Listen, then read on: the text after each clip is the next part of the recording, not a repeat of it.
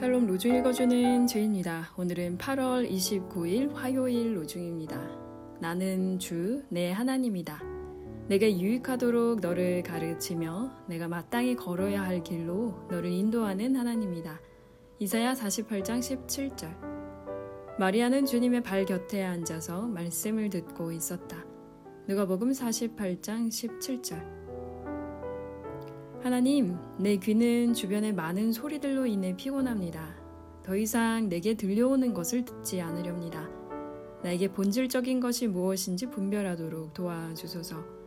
하나님, 들어야 할 것을 듣고 마음으로 청종하여 행동한 마리아의 은사를 나에게 내려주소서. 수산네 브라이트 캐슬러. 주님의 발곁에 앉아서 말씀 듣는 하루 되세요. 샬롬 하울람.